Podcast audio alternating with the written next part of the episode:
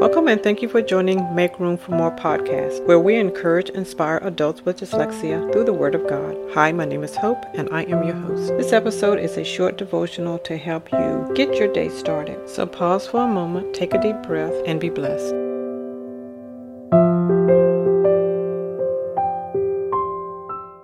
Jacob heard the call from God to return to Canaan, his home, before he fled from his brother.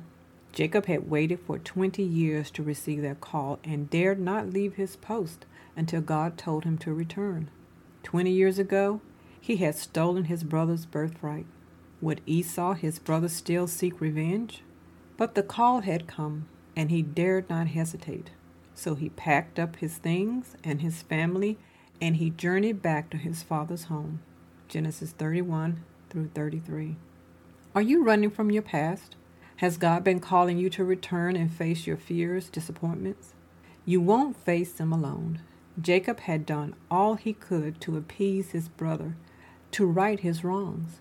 Now he turned to God. And Jacob was left alone, and there wrestled a man with him until the breaking of the day. Genesis 32:24. Jacob wrestled with Christ that night until Christ won the victory on Jacob's behalf. If you are seeking victory over fear, anger, unforgiveness, depression, do not despair of gaining the victory. For your victory is sure when you surrender and fall into Christ's loving arms. He will meet you in that wilderness place as your faith fastened hold on the promises of God.